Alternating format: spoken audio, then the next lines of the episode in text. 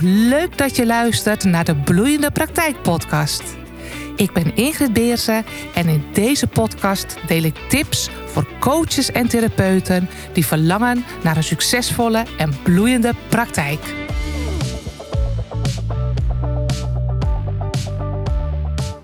Ja, weer een nieuwe podcastaflevering. En ik heb er heel veel zin in, want ik ga een onderwerp bespreken. Waarbij ik hoop dat het je in ieder geval even een ander licht geeft op wat je klanten nou echt graag willen. Want dit is wat ik heel vaak zie gebeuren en ik snap het ook eigenlijk wel. Het gaat om het volgende. Veel van mijn klanten, coaches en therapeuten zijn gigantische kenniskanonnen. En dat is wat ik eigenlijk ook super gaaf aan ze vind. Ben ik zelf ook. Ik hou van mijn vak. Ik lees veel uh, dingen wat los en vast zit. Uh, blijf graag bij. Vind het reuze interessant. Marketing. Het brein van klanten. Allemaal dat soort dingen. En dat zal misschien ook, nou, ik weet haast wel zeker, ook voor jou gelden. Daarbij hebben ook heel veel van mijn klanten gigantisch veel opleidingen. De ene natuurlijk meer dan de ander, ligt aan hoeveel jaren je ervaring je hebt. Soms moet je je ook bijscholen. Hè? Dat, dat vraagt nou eenmaal eh, je, je opleiding. Of je accreditatiepunten moet je gaan halen. Maar de meeste van mijn klanten zijn gewoon dit vak begonnen omdat ze het interessant vonden, omdat daar hun passie ligt. En daar zit gelijk ook een gigantische valkuil. En dat wil ik graag met je delen in deze podcast. Want het heeft namelijk een keerzijde op verschillende vlakken. Ik ga het eh, met je, met je delen en proberen uit te leggen. Het is namelijk zo dat je heel vaak daarmee je klanten overschat. Dus laat ik het zo zeggen. De klant die op zoek is, de cliënt, op zoek is naar een oplossing, is niet degene die ook zelf coach of therapeut wil worden. Die zelf alles wil weten van de methodiek die jij toepast. Die wil een antwoord op zijn vragen. Die wil een oplossing voor zijn probleem. En feitelijk zijn al jouw klanten in zekere mate leek. Soms zelfs echt behoorlijk. Die weten amper wat je doet. Die snappen er misschien nog niks van. En er zijn een aantal die misschien al iets beter weten wat je doet. Maar ook niet echt alles willen weten. Anders werden ze zelf wel coach of therapeut. Maar wat ik heel vaak zie gebeuren, is dat de ondernemers, bijvoorbeeld orthomoleculair therapeuten, die hebben daar best wel last van. Ik wil ze niet over één kam scheren, maar die zijn heel diep gegaan in hun kennis. En die zijn daar zo van bekeisterd dat ik heel vaak zie dat zij ontzettend veel willen delen, het naadje van de kous willen, willen vertellen, bij wijze van spreken. Maar ik zie het natuurlijk ook bij andere vakidioten. En wat mij betreft echt in de positieve zin van het woord. Maar daar zit wel dus gelijk het probleem een beetje. Als je merkt dat klanten niet in beweging komen naar jou toe. Dat ze geen klant bij je worden. Want als jij namelijk heel veel van jouw kennis deelt en niet meer goed weet waar jouw klant staat en dat hij maar een deeltje wil weten, dan kan je hem dus gaan overvoeren. Dan kan je hem gaan verzadigen. En wat is nou net de kunst van het ondernemerschap? Is dat je tuurlijk laat zien dat jij kennis en kunde in huis hebt, dat je een expert ergens in bent, maar dat je ze niet overvoert, zeg maar, en ver verzadigt met al je kennis, dat ze bijna in een soort stilstand komen, maar juist dat ze honger krijgen naar wat jij doet dat zelf ook willen ondergaan, zonder dat ze het zelf ook allemaal hoeven te snappen.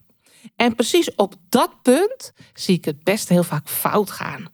Dat er heel veel posts worden gemaakt waar heel veel slimme, handige weetjes, tips, recepten in, in staan. Dan geef ik even het voorbeeld over orthomoleculair therapeut, omdat ik het daar echt heel vaak meer dan gemiddeld zie gebeuren. Maar eigenlijk maken we er ook ik hoor nog allemaal wel schuldig aan. Dat we aan het teachen zijn, terwijl we ook moeten leren om te teasen. Mensen willen in beweging komen, alleen ze hebben jouw hulp nodig. En daar is precies marketing voor. Natuurlijk mag je ze ook tips gaan geven, maar er mag ook vaker iets in zitten waar ze ook het gevoel krijgen: oh ja, echt zinnig wat die persoon zegt. Het raakt me ook. Ik voel dat die persoon me begrijpt. Ik merk ook wel dat ik het niet alleen kan. Want dat is de essentie van marketing. Is mensen bewust maken dat ze vaak niet te lang met iets moeten wachten. Bewust maken dat ze niet alles alleen kunnen. En dan uiteraard het liefst het ook met jou gaan doen. En in die bewustwording, dat krijg je niet, die beweging bij je potentiële klant, krijg je niet door tips te delen, door, door heel veel ingewikkelde informatie te bieden over hoe het allemaal in je darmen en zo verloopt. Ik, ik, om maar even bij hetzelfde voorbeeld uh, te blijven. Dus probeer altijd je pet als coach of therapeut net even anders om te zetten dat, doe je, dat is toch prima om dat in je praktijk te doen als je met klanten aan de gang bent.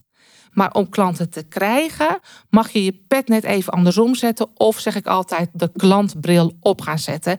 En goed bedenken, wat hoeven ze ook nog niet te weten waar staan ze nu in hun zoekproces? Ik noem dat ook wel de klantreis. In marketing gebruik ik het woord klantreis. Mensen zijn in een zoekproces, oriënteren zich, eh, denken heb ik het wel of niet nodig, laten het weer even zitten, de urgentie verhoogt, ze overwegen een aantal andere alternatieven. Nou, dat hele proces heet de klantreis. En in die klantreis zijn ze niet op zoek naar iemand die heel veel informatie deelt, maar iemand die hen eigenlijk confronteert met het feit dat ze die stap inderdaad mogen nemen.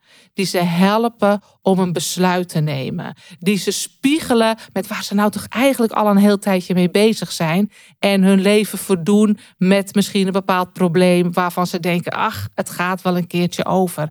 Nee, daar is marketing juist het middel voor om ze al te helpen voordat ze klant worden. En helpen doe je niet met allerlei informatie, maar doe je juist om ze te teasen, om ze te confronteren, om ze mee te nemen in een gedachtegang die misschien niet kloppend is. Dus al heb je nog zoveel kennis, doseer dat in je marketing en sluit aan bij waar jouw potentiële klant staat. Dat is de ene, het ene punt wat ik graag wil vertellen over het kenniskanon wat je bent, maar waar je eventjes je munitie nog wat mag eh, besparen.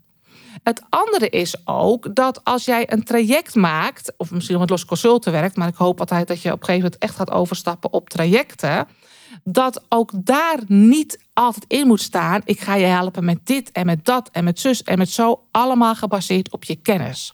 Want mensen hebben niet alleen jouw kennis nodig, natuurlijk wel. Hè. Ze willen wel een deskundige die hun helpt met hun probleem of hun zorg of, of whatever jij uh, biedt. Maar ze hebben nog meer nodig. En dat vergeten we heel vaak, of realiseren we denk ik uh, ons niet altijd, maar vergeten we ook heel vaak te benoemen.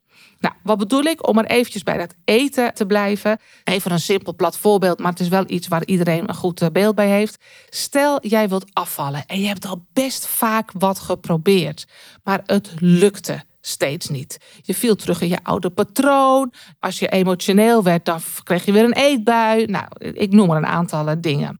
Dan heb jij niet alleen iemand nodig die weet hoe je moet afvallen, maar dan zoek jij als klant ook iemand die je helpt om het ook toe te passen in je drukke gezin.